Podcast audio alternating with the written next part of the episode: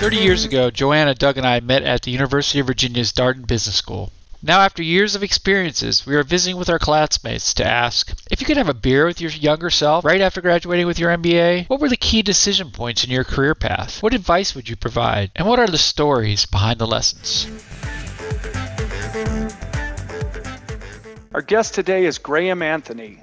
After graduating from UVA, Graham spent his early career in Charlottesville as an entrepreneur co founding a men's apparel manufacturing company and the Charlottesville Business Journal. After graduating from Darden as a Batten Scholar, Graham has spent the vast majority of his career in financial services. The past few decades, he has served as president of Anthony Advisors, providing strategic M&A services to middle market companies, completing over 30 transactions. He has also served as investor, board member, and CFO of BioVista, an early pioneer and leader in applying artificial intelligence to bioscience. Please join me in welcoming Graham Anthony.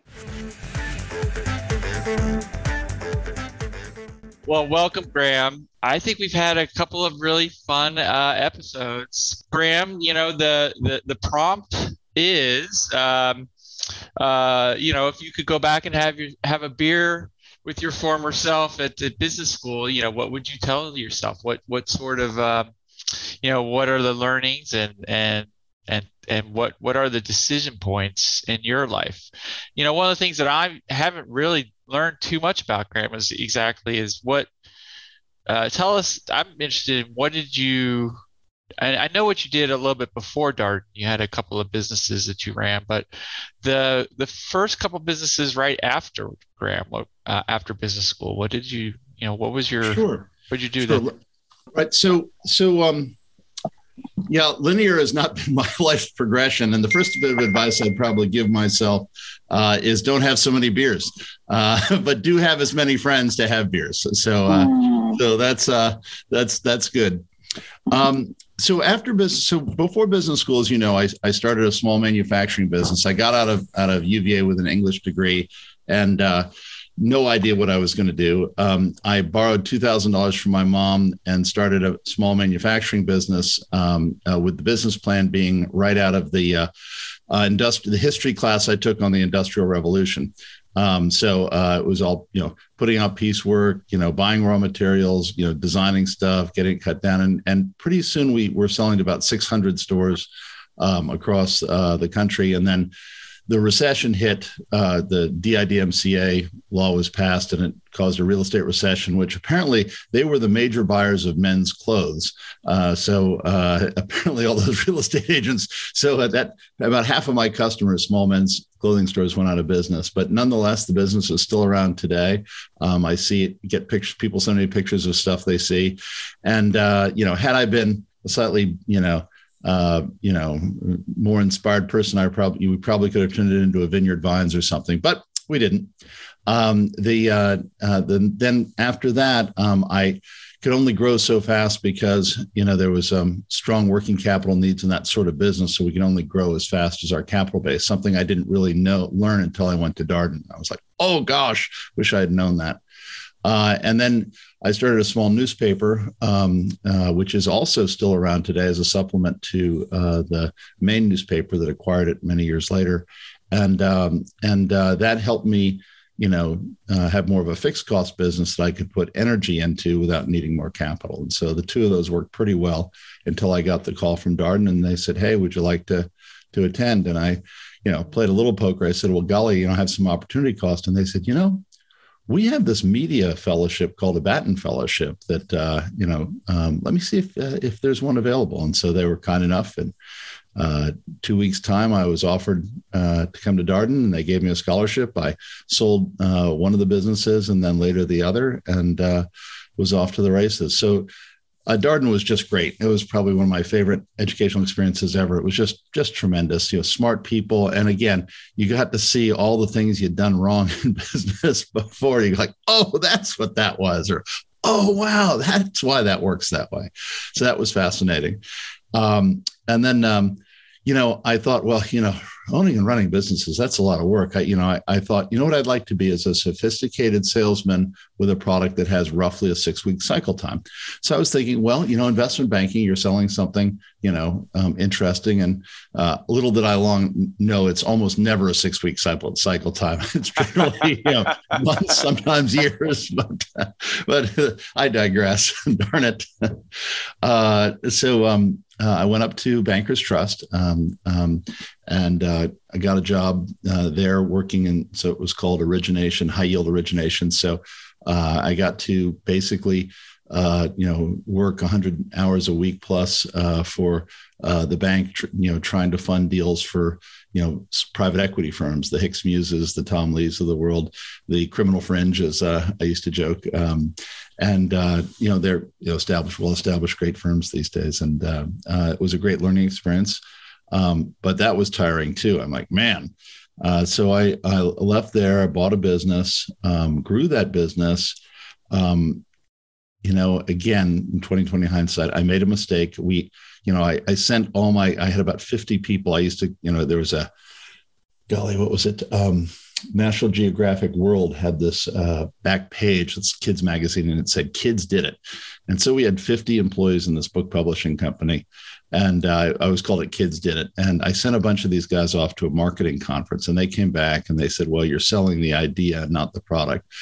So I, I looked at the cover of the magazine of the, the catalog. This is back when we sold books with a catalog. And I was like, God, this looks like a clothing magazine. But you know what? I don't want to disempower these guys. But I just had my gut. I knew it wasn't going to work. So we lost a chunk of money on that catalog. And my partners were like, you know what? Thanks. We'll take it from here. What was interesting about that is we were selling more books on the internet.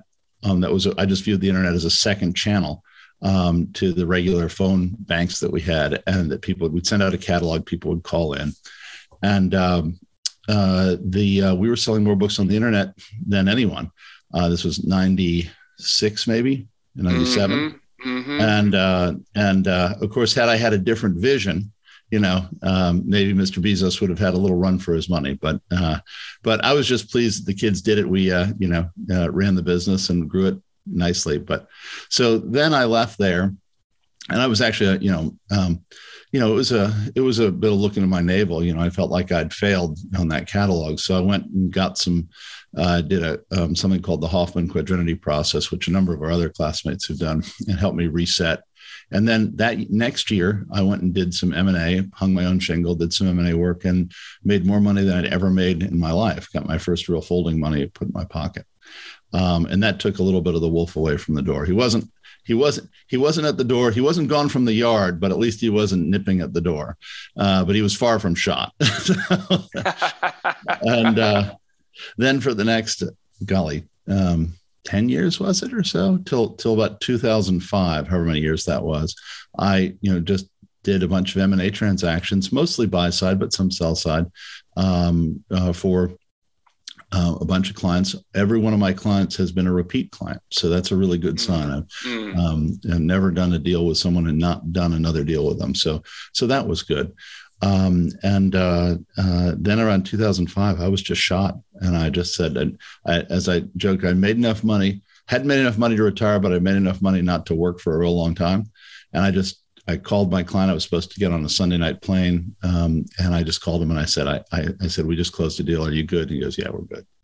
And uh, so, and I just did wonderfully nothing for a month or two. And it, it always is the case with I find with investment bankers that when they stop doing something or they leave their job or whatever, all of a sudden they they begin to have a life. So I, I met a girl, um, you know, uh, got you know moved to the Midwest, got engaged, got married, had a kid, and uh, then um, people kept calling me to do some deals. So I continued to do one or two deals a year, but it wasn't you know focus. Um, um, I took some time to invest in um, some biotech, which I knew absolutely nothing about, but I knew the people from socially, uh, and it seemed like good guys, and so I did that, and that and that was a whole nother learning experience. Um, and the story on that is still yet to be written. Um, boy, we've had our tails, you know. You know, the problem with early ad- adoption of ideas is sometimes you're not only early, you're way early as as you know uh, uh, Fletch, as you had said in, um, I think it was Reiser's podcast, you know, is it the team versus the idea? And I think we all came down on that. You all came down on that call, and and I would agree that the team is more important than a deal, I, than the idea in in any mature business.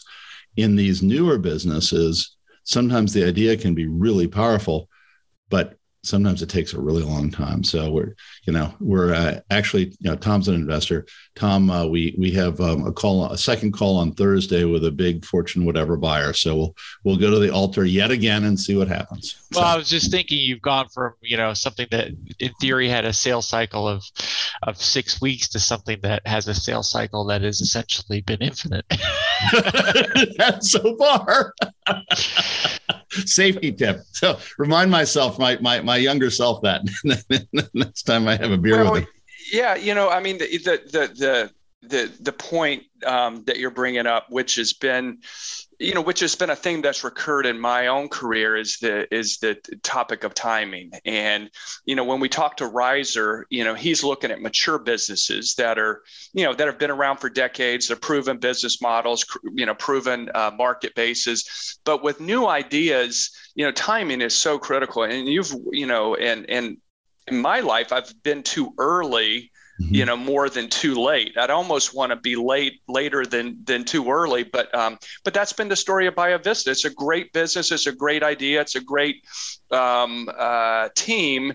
And and as you've learned you know being too early you just have to have this the sustainability to ride it out until the market catches up with you you know? Yep.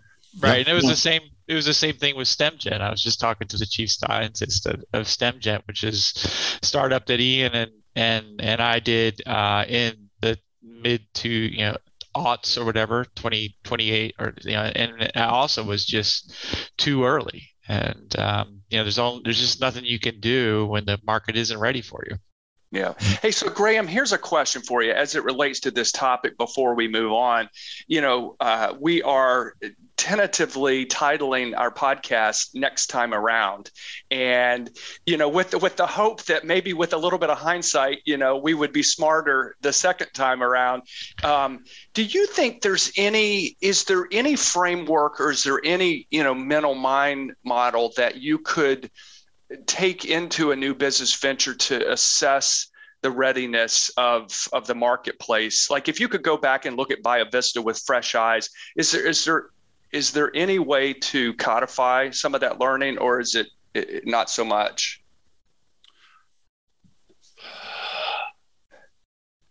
Boy i didn't prepare for that question.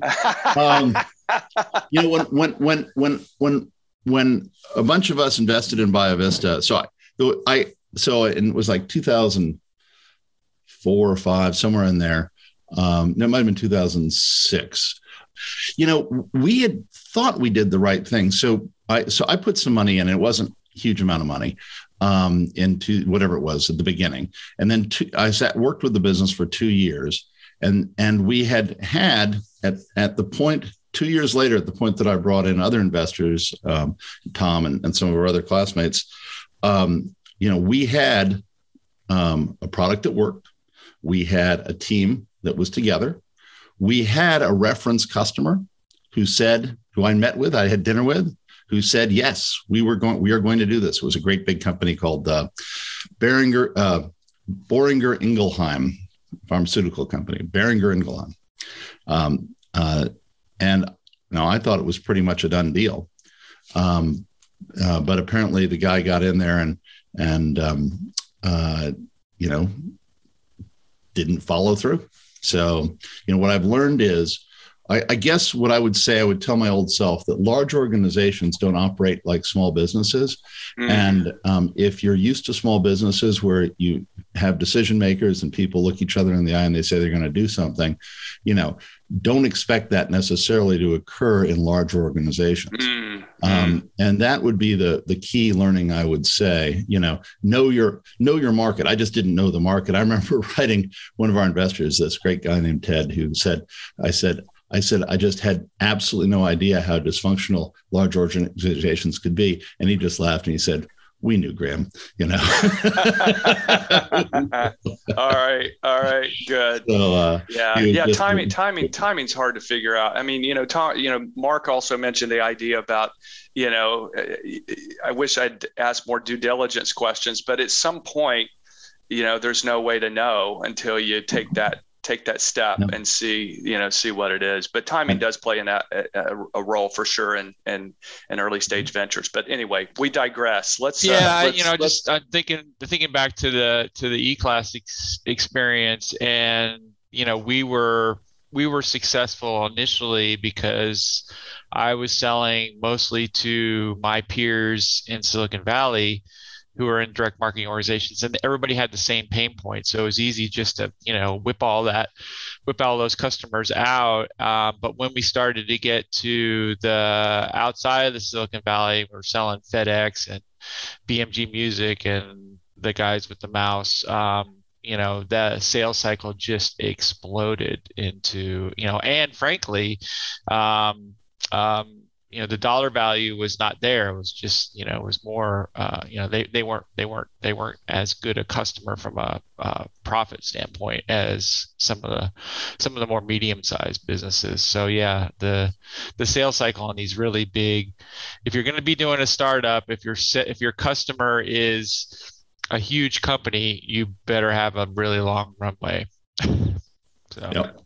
So you know, it, it is what it is, and and uh, um, uh, but you know, it's it's been very gratifying. We have had a, a bunch of success over the years, a bunch of companies. Uh, they all tend to reorg- reorganize just as you're delivering your first bit of uh, information.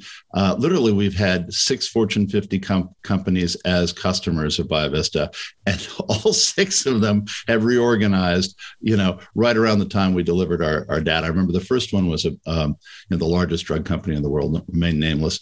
Um, they had 181 people in the in the the the division that we were selling into, and uh, they loved us. We a guy named Don was the head of the business. Um, we went uh, when we signed the agreement with him. He had no, he had 600 people in his division. It was designed for repurposing drugs, um, or and, and, finding common mechanisms. Um, then they put the contract. That was the sort of the the letter of intent, and then uh, he said, "Look, I need to put it on hold." He had to lay off 400 of his 600 people, or 420 mm. actually of his 600 mm. people, um, between then and Christmas. And then in January, Trudy, he came back and we signed an agreement. He had 161 people in his business. When we delivered the first report, we delivered it to the 23 people that were left in the in the division, and then uh, when we delivered our final report, there were two people left in the division. So large organizations, I guess one of the of is that large organizations are something. If you're going to sell into, you really have to understand it. You have to have a long runway, and you have to, um, you know, you you have to um, ex- expect that things like that will occur. But I, you know, you might want to cut all of this because I'm not a, a, large organization expert. So, uh, mm-hmm. but I, you might well, just keep I, the soundbite. I don't know why you'd want. Uh, anyways, I think you what you're saying is great because I've always been on the other side, dealing with that guy, helping him facilitate the the the reorganization of 400 people and then revamping how the org will work and then doing the second one. So it's like it's it says something to me about maybe how you managed it and i want to understand like you went from pitching to what 23 people down to two? And my, my brain instantly went was it the two guys that he wanted to pitch to? Like uh, or gals or whatever. I was like you're you're having to be very flexible through that process that i think it takes a special person to realize you're literally rebuilding that relationship throughout. Mm. You know, because I'm going, wow, two people at the end. I'm hoping yeah. well, it's we, would already sold them, Joanna. We sold them oh, okay. in in October. We'd signed with them in January we gotten paid. We, we they were just we were just delivering to to a, a, a, okay. a, vanishing a vanishing group. But let's not waste our time on on the dysfunction of large organizations in America. Let's focus on uh, on other things. Um, oh. Yep. So so most of my life, uh, what I've done well um, is um, you know help people buy and sell businesses. That that's what I've done well, and you know uh, I guess, as you saw in my homework, I would say that that know thyself. If I had to to talk to myself, my younger self, I would first say know thyself. What are you good at? What are you bad at? Um, and um, and what blind spots do you have? And so for me, um, what I found that I'm particularly good at um, is sitting on the same side of the table with someone um, and listening to their hopes, fears, and dreams, and then helping them find a way to get to their hopes and dreams and away from their fears.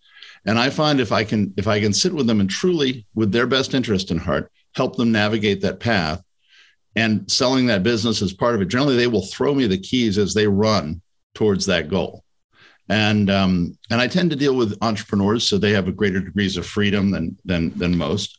But um, you know, um, and you know, um, uh, so so that's you know pretty much what I'm good at, which is listening to people and um, helping them you know understand what it is they want, how their current situation fits into that, and how we can possibly, in some cases, we can't you know, uh, or don't we shouldn't, right? You know, like no, really, you should keep this business and give it to the next generation because that is your highest and best, you know, outcome here for what you're trying to do. But sometimes it's like, yeah, you want to do this, well, you know, if you do this, this, and this, this is how we can help you get there. And they'll go, yeah, here, here are the keys. I'm running to that goal.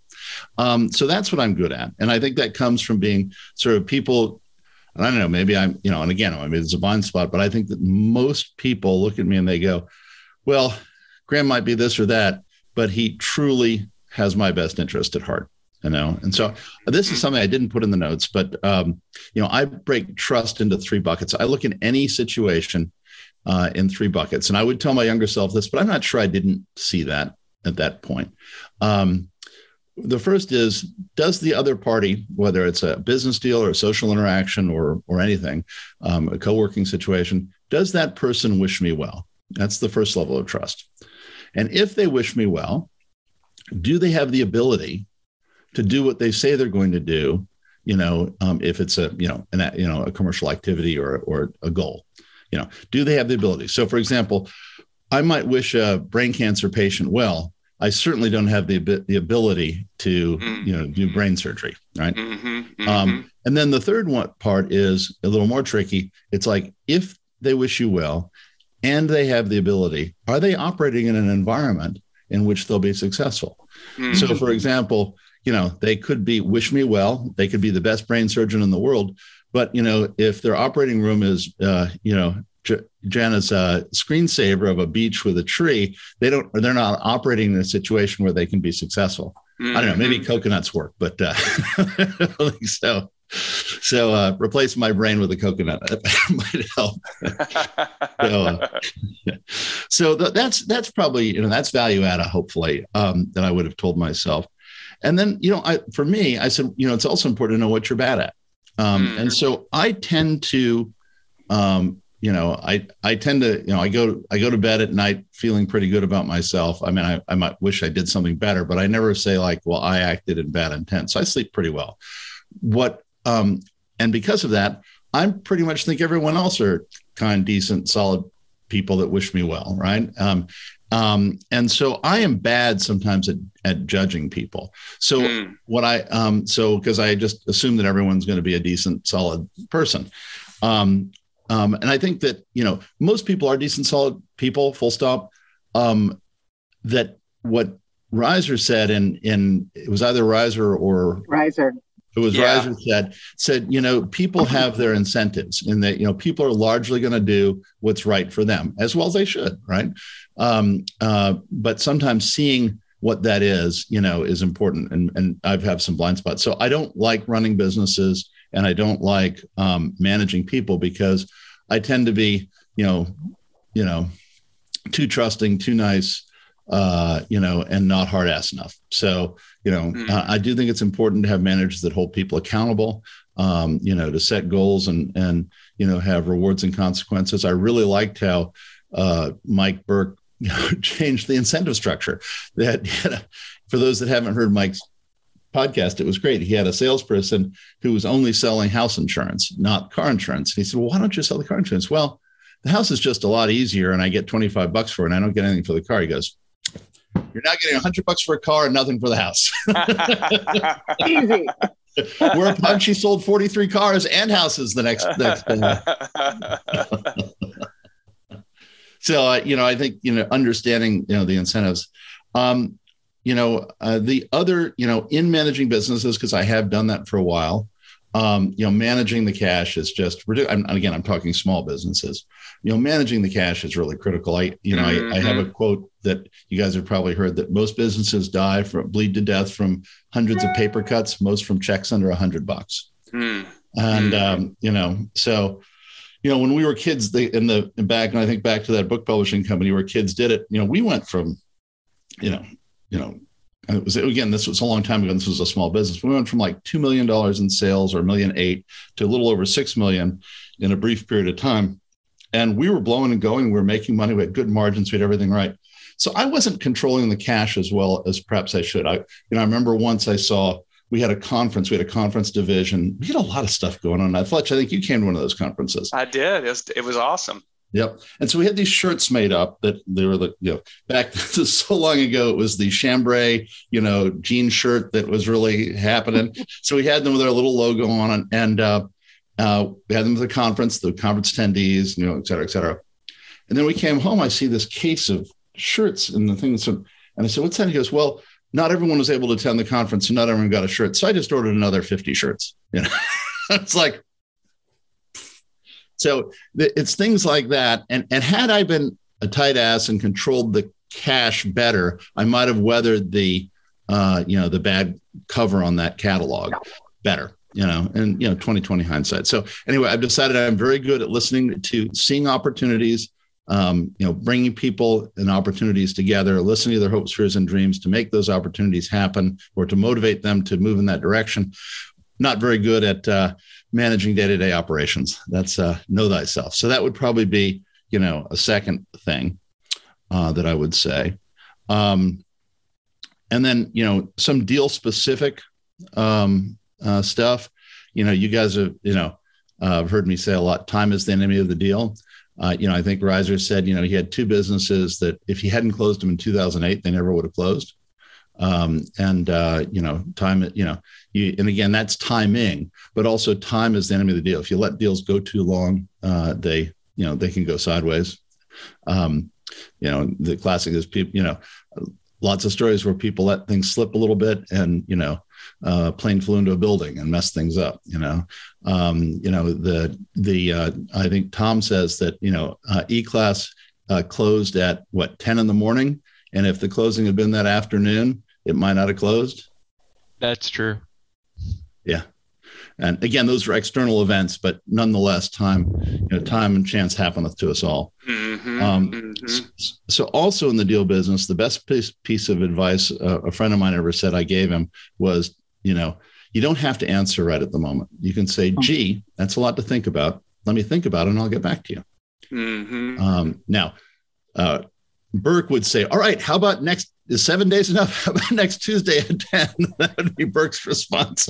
But I think most people, you know, they they don't they don't pin people down like that. Even if it's just 24 hours, you don't have to respond in the moment. And and um and uh, my buddy, you know, said that was worth you know a lot to him um, in selling his business. That you know taking that approach. So that might be yeah. Some- my my partner had a similar thing he used to say, which was, uh, you know, once you get you, you come to an understanding, um, you very calmly say, "That sounds great. I think we've got a, a really good framework or here, and uh, let's write that down."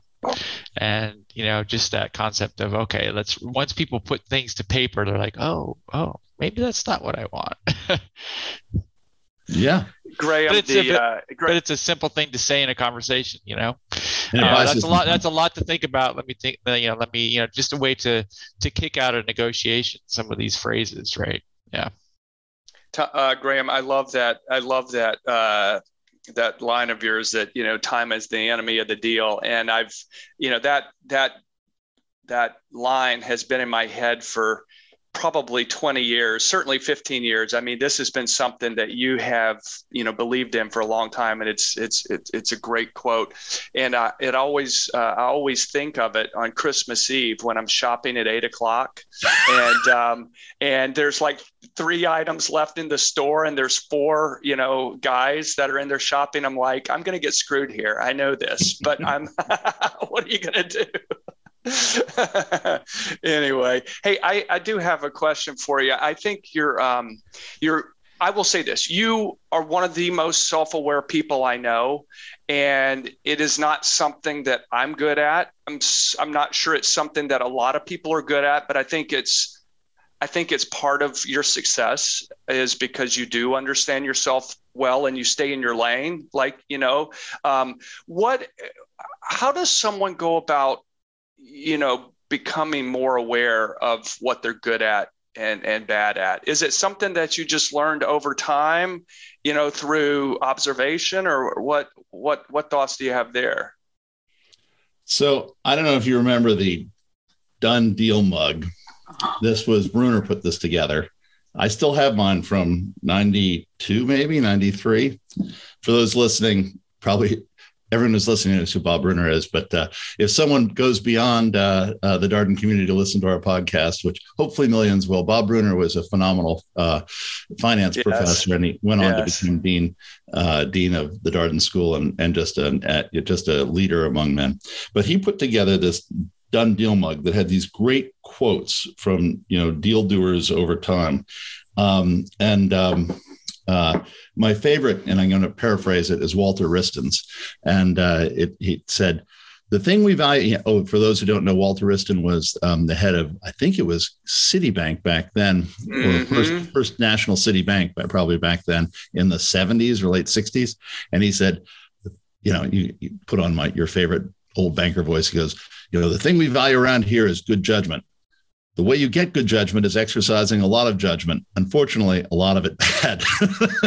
so a lot of it bad judgment. so I think you learn yourself about yourself by, you know, well, gee, I was good at that. Hmm, I wasn't so good at that. Um, there, I would say that you know there's the business self and then there's the personal self. I can't think of enough fine things to say about the Hoffman quadrinity process um, uh, that I've done, and again, a couple of our other classmates have done. Um, that helped me understand. You know, their basic philosophy is that we're a lot like a computer. We're programmed, and we have a lot of software that's put on us from our parents and from our life experience, and we adopt. Okay like a monkey would say monkey see monkey do right you know the the baby monkey sees someone lick the reed or the you know, stick it in the ant hill pull the reed out and then lick off the ants and so the monkey sees and monkey does right well that works great when you're a primate in the jungle sometimes in 20th first century america you know there's some you know you learn some behaviors that may or may not be so great right mm-hmm. so um so it helps you understand what you know the the beliefs and behaviors that are controlling mm-hmm. your life you know the software you've been programming. The software, yeah, your operating system.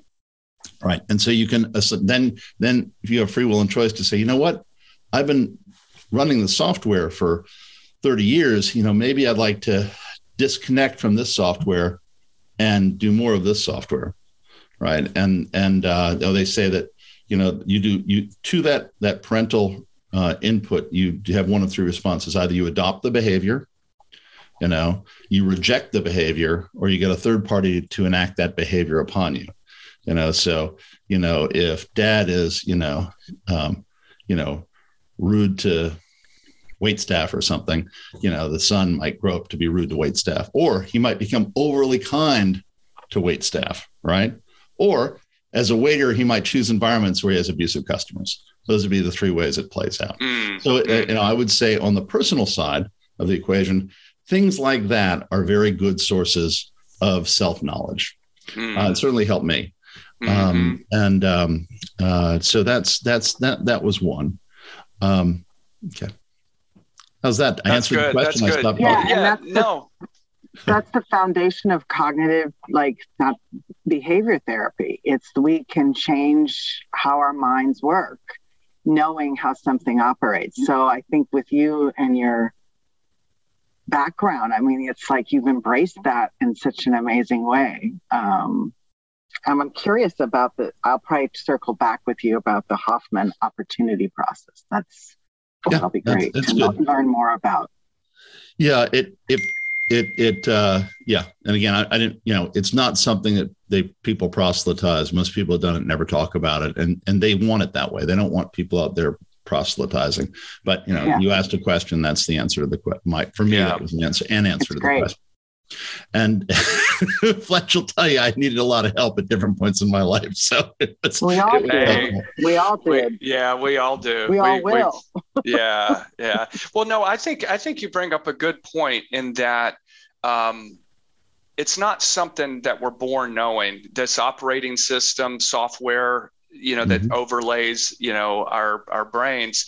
Um, you know, it's not something you're born knowing that your software is is needs adjusting or maybe your you know whatever got in your brain needs to get out of your brain.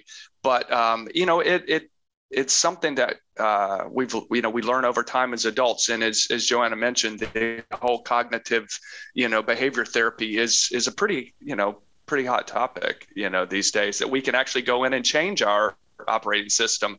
But it, it has it, it has big implications for our um, our careers and our personal lives you know? Mm-hmm. it, it does. Um you again for my homework i did um you know uh, a little bit more. Um so i would say the things that i would tell myself um the two things that i've where i've found myself trapped caught up and um, the first is a negativity bias. Um, even though I like and trust people, you know, I can be negative on certain situations, and that's a pattern I adopted. Right. That was I. Um, a couple of the the the people I looked up to as a child had a strong negativity bias. Um, I grew up in, you know, outside of, of New York City and Connecticut, where in the 1960s, 70s, where most, you know, sort of senior corporate America's leadership lived there. And apparently the middle aged men who lived there, you know, had a negativity bias. At least that was the style. So I adopted. I was like, oh, this is how successful men act. So, you know, whatever.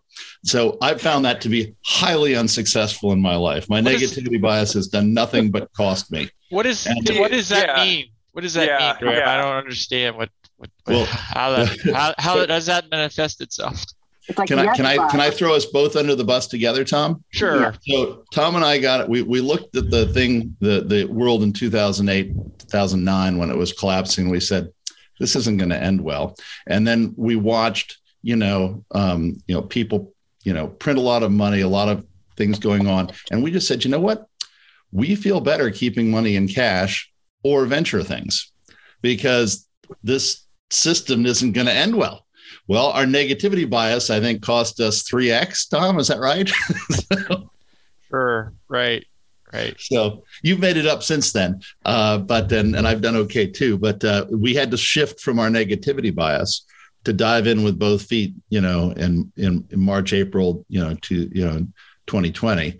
But, but it sure would have been nice if we'd taken the ride from 2009 to 2019. So Graham, nice. you know, if you if you look at you know a negativity bias, if I can just like uh, you know understand what you mean by that, you're kind of saying the glass half full uh, versus the glass, you know, uh, a glass half mm. empty versus a glass half full. Um, how do you how do you counteract that today? You know, going back to knowing yourself. You know, when you're looking at you know the current situation or looking at opportunities. Um, how do, how do you augment that that negativity bias? well, you know i think that um, you know looking you know and and and I, I think looking at the past you know you can say well what you know let's let's test this hypothesis. And over the history of our lifetime um, you know over the history of the last 200 years you know it's never paid as warren buffett said to bet against the united states or the, the capital markets in the united states. You know that said you know, maybe with this war about that potentially about to start with Russia, now is time to have a negativity bias. Maybe my negativity bias would finally pay off, but I'm not. I'm still invested. You know? yeah. yeah. So I, I, did sell some stuff. I sold I sold a lot of stuff on Friday, but you know, so that so again, I, I use that. That's just one example, but you know, I I think that um, you know, being positive and then testing your hypothesis are, are, is more powerful than being negative. So I just I and again, um, and maybe being neither negative nor positive, but just being present might be the strongest solution. Maybe when I'm 90, mm-hmm. if I mm-hmm. make it that far, that's where I'll come out. And but, it sounds uh, like you have you've also built through that process a huge amount of resiliency. Um, because especially in your line of business, being change resilient and not a lot about negativity biases. You you remember the insults right? You remember not the praise. So you remember losing the deal and you hang on to that belief as opposed to look at all the other deals or all the other situations in my life where i've been very successful. And um, what i'm curious is how do you maintain your resiliency through all this? Um, and i think you were kind of leading into that response, but like I keep seeing how resilient you've been and just growing your inner knowledge, the deals, the people you s- surround yourself with.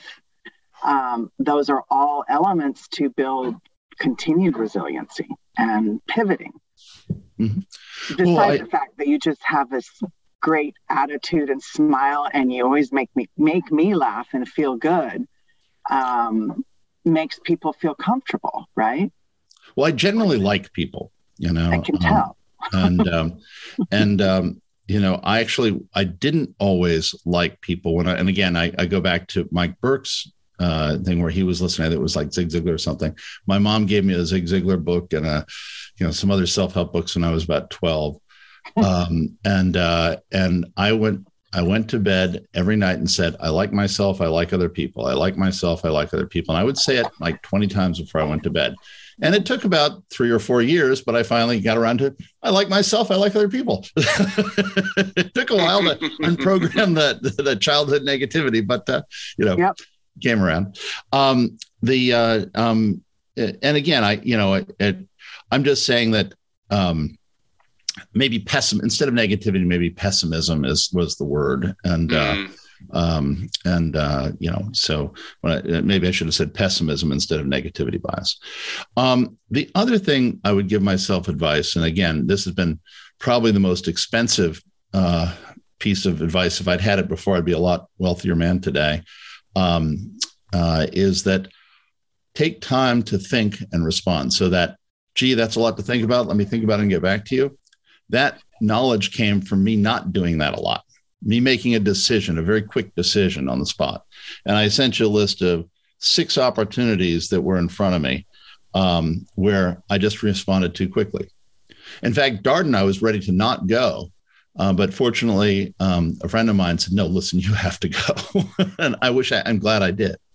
So um, um, uh, I was just going to turn it down, and then you know someone helped me think through it. But you know, I think through, you know, there's um, there was a you know and again i don't need to list all of these all of these things but um, you know i think that's sort of the takeaway not responding to not making decisions too quickly particularly mm. important ones you know being open to opportunities um, that you might not otherwise consider um, and uh, you know that's uh, you know i think that's that's good advice you know mm-hmm. you know don't don't decide on the spot you know think things through get the counsel of your friends um, you know so so I'll give you an ex- example, a very current example. So um, my mom is uh, uh, she has a case of of this thing called 87. She's 87, um, and it's coming with you know some bone breaks and some you know mental.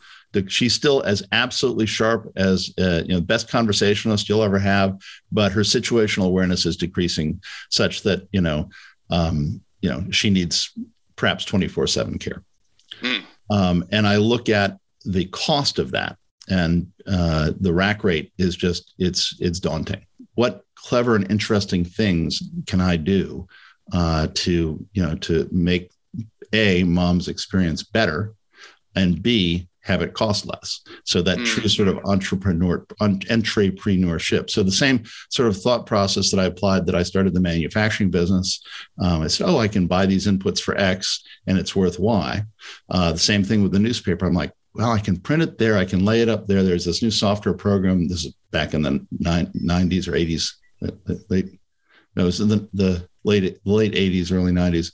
You know, new software you can lay up. You know, you don't need a uh, a gal, you know, a bunch of galley and wax to print a newspaper anymore. And you know, so taking the technology, the resources, the awareness of things, and putting them together, you know, those are the, the those are the skill set that helped me start those two businesses that have helped me, frankly, put together deals. Most of the, I've done probably 35 deals on my shingle.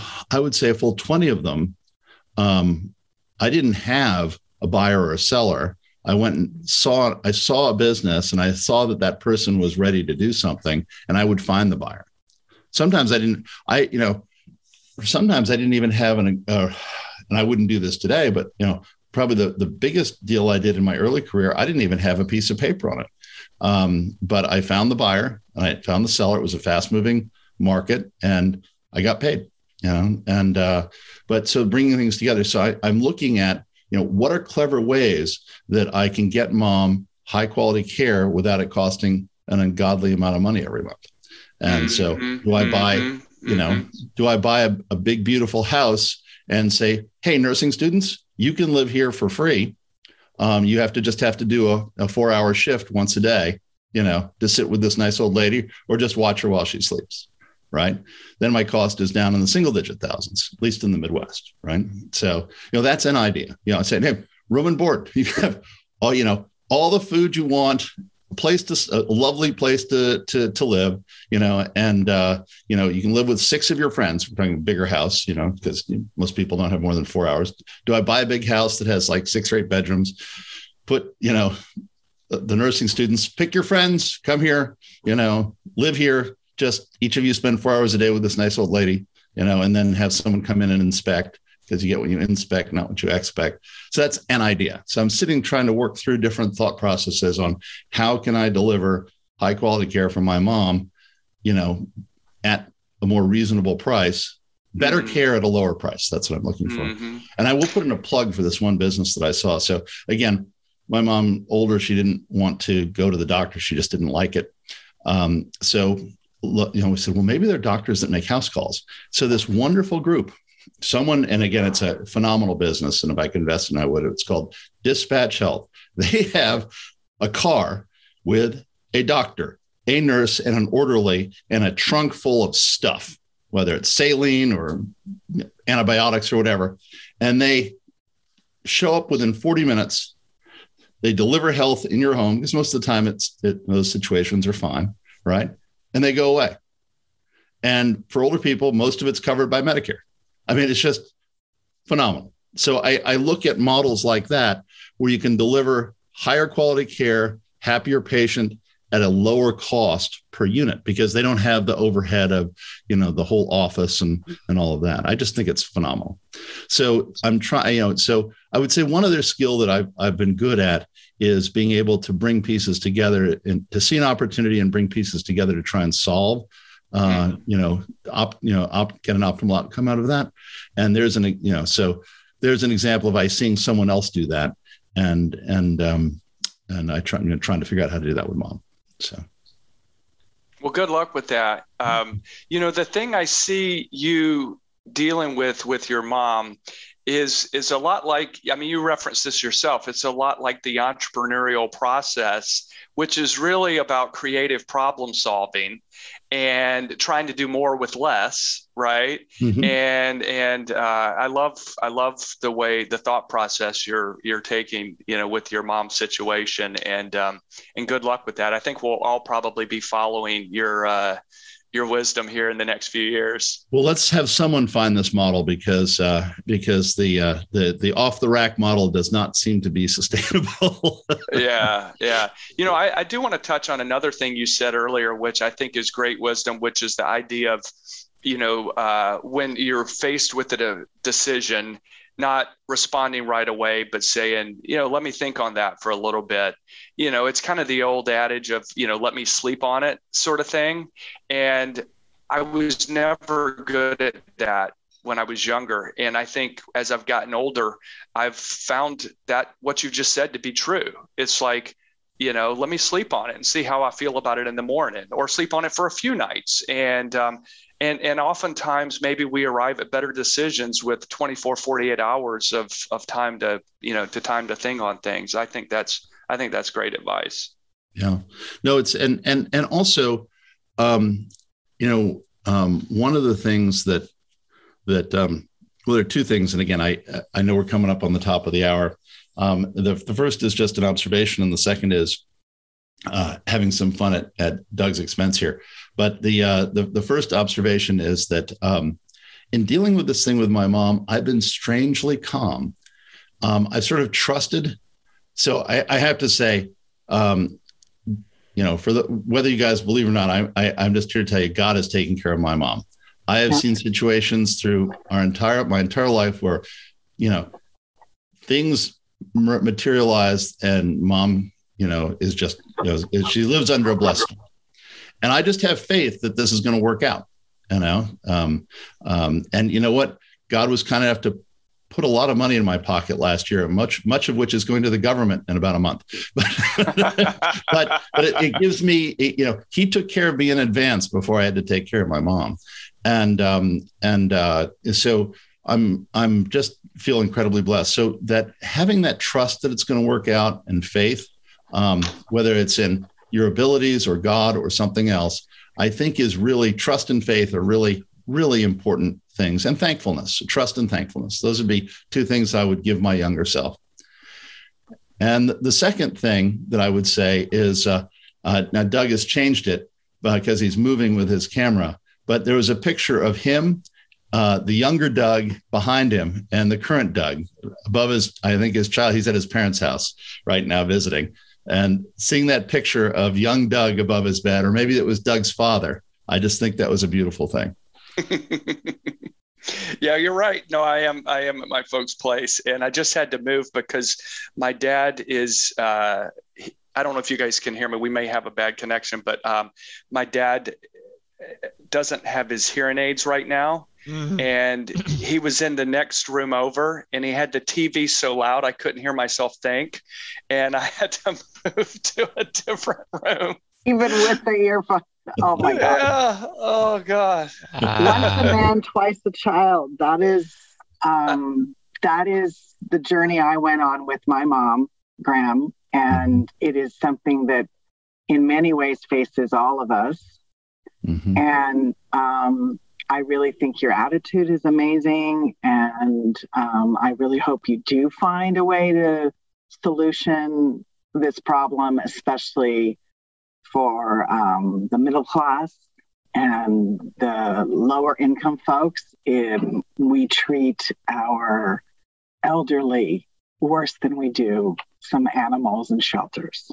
Mm, so I too mm. visited some places that were just ridiculous. But um, so, on that note, I think having that kind of having trust and faith it will work out. Um, I I wonder if you think that that has been part of your um, kind of recipe for success. Well, when I do, it is. But I'll tell you, I'm telling my younger self that because I didn't have trust and faith when I was younger, and I've come to it over time. And so I, I think I would tell my younger self have trust and faith that things will work out. You do the right thing. You may not win at everything, but you'll win at enough. Um, and um, and uh, you know, I think that's that's the advice I take from it. And and I think it's I'm actually really excited by this challenge. Um, you know, I, uh, you know, what do you solve for? And uh, mm-hmm. you know, and again, I think I can solve the problem I just laid out. I think I can solve for um, right now but then you've got some other constraints you know again problem solving you know it's it's helpful to have constraints because it's hard to make decisions without them right so for me my mom's very visual and fortunately her eyes are still good so for her you know a visual horizon is important so, um, you know, so I'm, I actually have a call into another one of our classmates that um, just bought a house on the little lake that we live on, um, yeah. but she hasn't moved in, and I'm not sure she's ever going to move in. So I just called her and I said, I'm going to say, you know, are you are you keeping your house? Are you selling it? If you want to sell it, can I buy it, please? And I thought I'd put mom in there and a bunch of nursing students. So we'll see. I like it. I think I think I think that's I think that's a fascinating idea. So keep us posted. Yeah. Uh, we'll we'll uh, you know we'll hope it'll work, and, and I, I'm sure that there'll be some things that will catch me by surprise in it. But again, if I can keep my mom out of a, a home, you know, I think that she'd be happier. And if I can create value for a bunch of nursing students, you know, hallelujah. You know, so. Yeah, I think you know, Graham, your your problem solving, uh, out of the box thinking is something that definitely has helped you throughout and your with career. a big heart. See, so for sure. this has been great for me. I I'm always amazed personally that we've all attended reunions together, and I feel very fortunate that I've been able to be on the grounds with all of you. But there's this time we can't spend together. So I think your story and being able to pass it on and share it with other people so we can learn from each other and continue to grow is wonderful. So I'm grateful for today. So thank you very much. Well, thank you guys. Thanks very yeah, much. thank you, thank you, Graham.